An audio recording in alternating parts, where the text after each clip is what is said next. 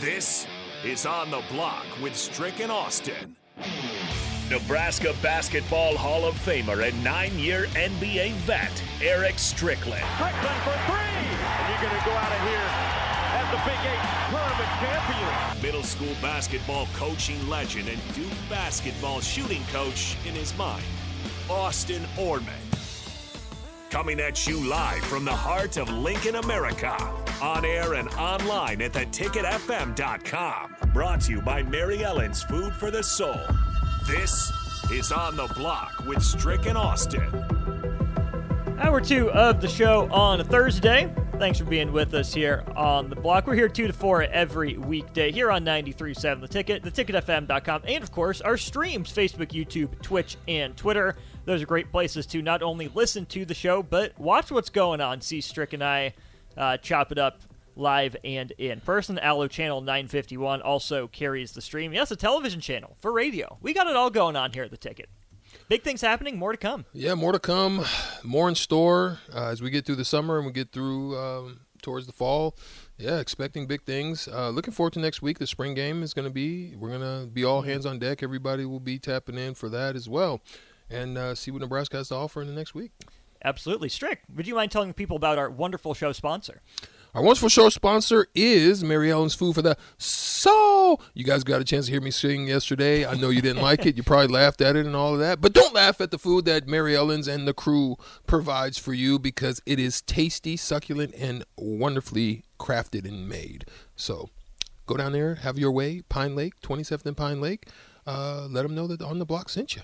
Absolutely. Big basketball hour here in hour two of On the Block. Uh, we're going to talk about DeMar DeRozan's daughter stealing the show last night and some of uh, Strick's fan interactions from college and the pros both.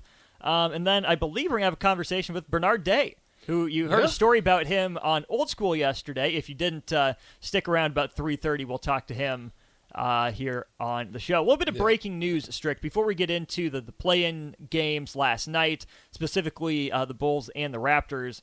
Some news on the Nebraska basketball recruiting front. Uh, Brady Dunlap, who's set to visit town this weekend, announces he's down to five schools. Nebraska is in that final five, along with a fascinating list North Carolina, Penn State, St. John's, and Villanova are the five schools for Brady Dunlap, the number 86 player overall in this coming class, a class of 2023 guy, uh, six seven wing, uh, known as a shooter, uh, scorer type of guy, not the biggest in the world. Um, he's from North Carolina originally, grew up there, but he and his family moved out to California. And Strick, Nebraska's really been going to California uh, somewhat recently. Wilhelm Breidenbach uh, from Mater Dei out there. They get Ramel Lloyd from Sierra Canyon, and now potentially Brady Dunlap from Harvard Westlake out on the West Coast. Yeah, um, it seems as that's what they're they're looking. They want to continue to make sure that they have strong uh, shooting and shooters. Um, he comes highly regarded in that in that um, you know list of uh, things that he does well. Um, great list, great list. Um, obviously, going to be a great fit for him. Whatever's going to be the fit that uh, allows him to uh, showcase his skill and talent. Um, you can definitely watch Nebraska in the way that they, the style that they play, to know that uh, those opportunities will be available to you if that's what you want to be able to do. So, um, it's always good on the recruiting front to uh, you know see these guys be able to pop their heads out and you know uh, what is he? He's 128th nationally. You know he's the 21st best player in the state, which is that's huge when you're talking about California, right? So yeah, um, let's see let's see how it goes. I think they gotta they gotta continue to to track those younger players to have a good balance between the transfer portal and those um, you know those young high school players that are coming out. It- the thing that stood out to me when I look at that list, Strick, is if you look at the head coaches at all those places, Hubert Davis going into year three. Mike Rhoades just got hired this offseason. Rick Pitino just got hired this offseason, and Kyle Neptune will be in his second season at Villanova. Fred Hoiberg in year five is the most tenured, the most established of any of those coaches somehow. Yeah, it's crazy, and and that's crazy when you think about. T- Fred's been here five years.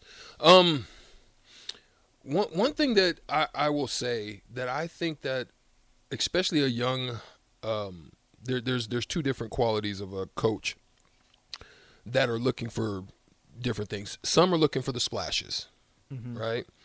Um, Would you say that was the first couple years of transfer recruiting at yeah, Nebraska? yeah, I think they were looking for splash splash type type guys, right?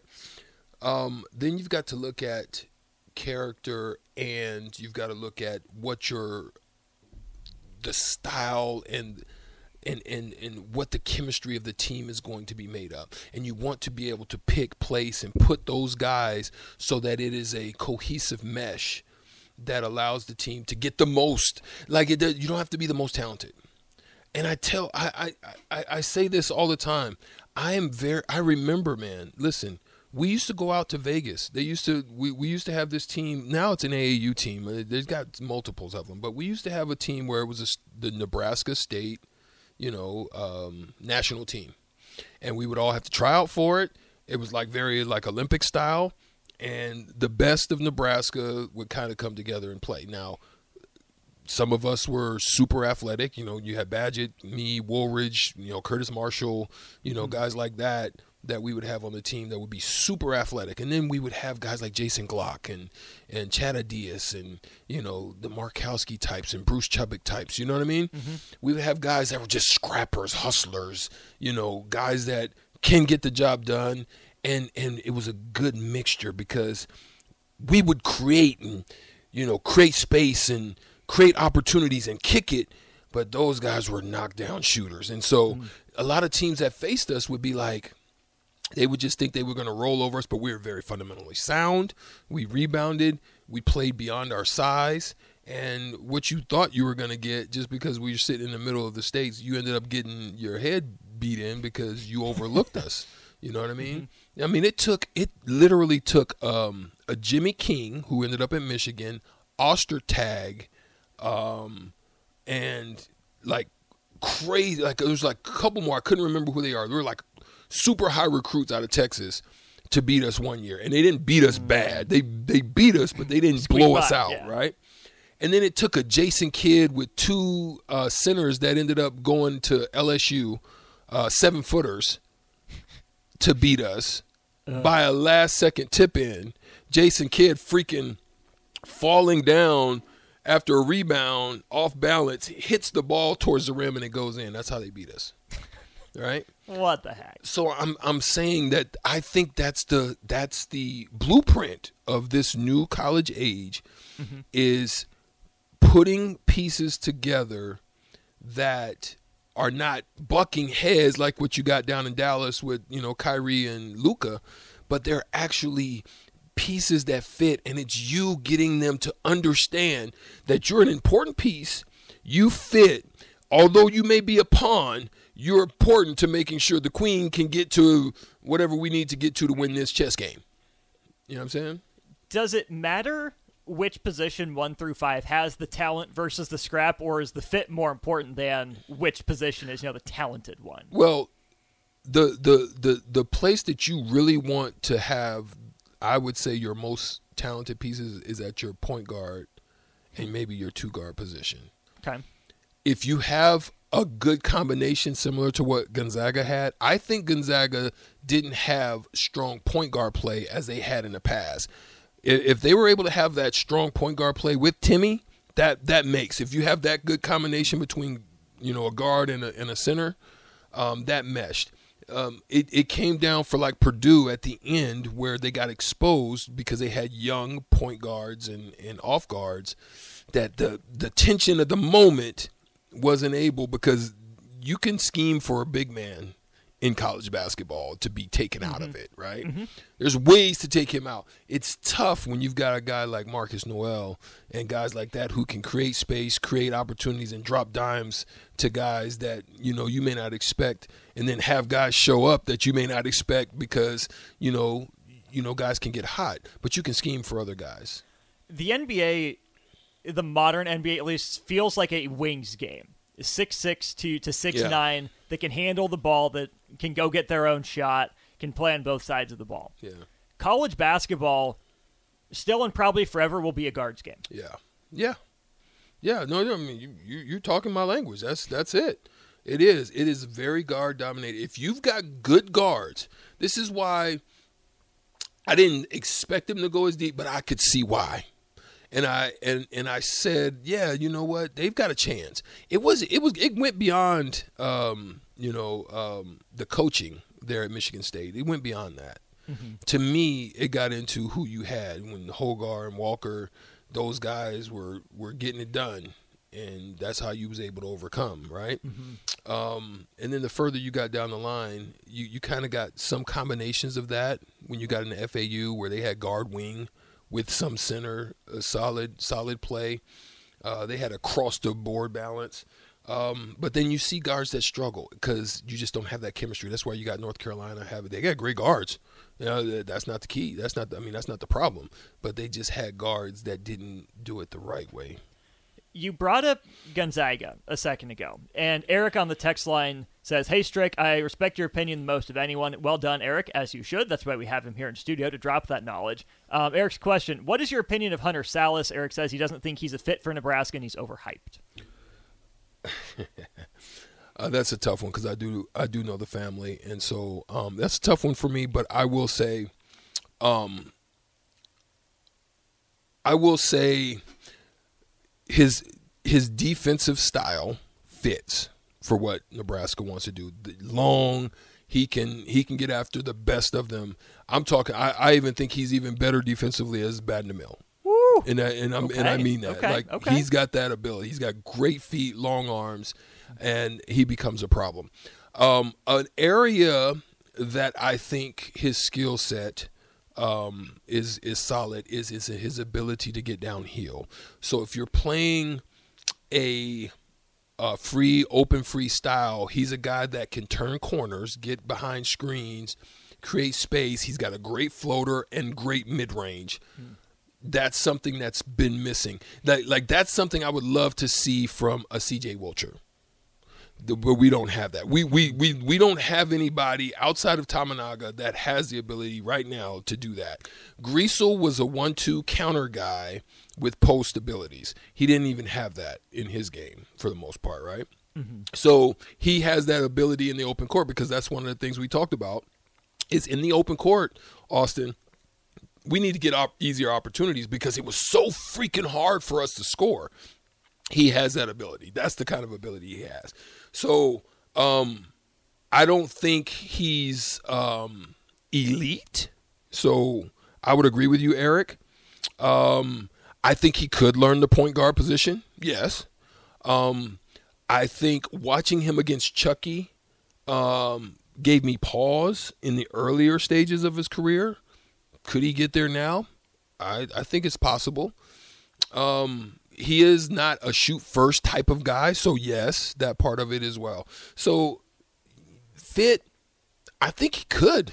I think he could with the style that Nebraska is actually playing right. He actually he can shoot the ball too. Now he's he can shoot threes, but he has he has the ability. The one that I really I really really am high on is Latrell Wrightsell Jr. His his his three level scoring abilities are are next level, and and and I'm talking about his ability to get to where he wants to, how he wants to, and lose you in doing it. He's got that. He's got that. Mm-hmm. So that's that's my thought on it. So, uh, one last question on this. You said he could learn point guard if he had to. Say say he does come to Nebraska. Would Nebraska want him to learn point guard? I would think so because or, it seems that's their style. Okay. It seems like when you got Griesel, you've got Ramel. You, you you you those guys are bigger guys. It looks like he wants to create a mismatch type of situation and mm-hmm. put it into an advantage for Nebraska and bringing in guys with that size. That's why you're moving Mar- Jamarques Lawrence over a little bit. You let him play a little bit at the point, but Jamarques is more of a downhill guy and he's capable of creating space. He's one of those guys. Mm-hmm. I, I, I, did miss him. He's one. He's actually outside of Tominaga, the next one. That's the reason I ask. You know, would you want him to? Is because would it be simpler for him just say hound 94 feet and get down hills the two? I mean, yeah, if you wanted to get him out on the wing and, and push it up to him and let him do it that way, yeah. Yeah. Do it that way. You could do that. He doesn't have to play point all the no. time, but at least have it in the bag, right? Well, the thing about Nebraska is they all don't have to play the point with the style that they play. True. You know, their style is a, is is a, is is not this. It's not the uh, old Michael Jordan, the triangle offense. Like the, the triangle offense is meant for you not to have a point guard. Mm-hmm. Anybody can freaking bring the ball. It's it's all by position. It's by read. It's by react and respond to whatever the defense is trying to do, not do, and it doesn't make you have to handle.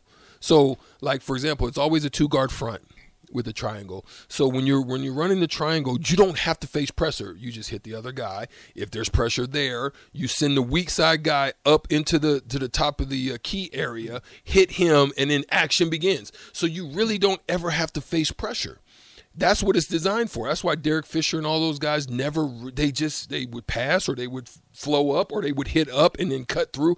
It was all a flow. That's all Nebraska's offense is. It's just some form of a flow with a kick to the big man, hand it over, the big man can bring it up, handoffs, then you get into action. So that's that's why I'm saying you don't necessarily need the true point guard at Nebraska. It's good to have, but you don't have to with the style of offense that they run unless they're going to change it. Uh, Byron asked something along the same lines: Can Latrell play point? And I think you just answered that, sure, Strick. Yes, sir. He can, yes, but sir. he doesn't necessarily have to be the traditional number one yeah. point guard. Yeah, he can.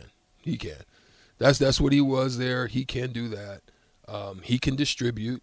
He can. But when I tell you, he's his three level scoring is next level, and it doesn't matter if it's Power Five or what conference he's playing in. He he showed it. Buckets or buckets. All. Yes, sir.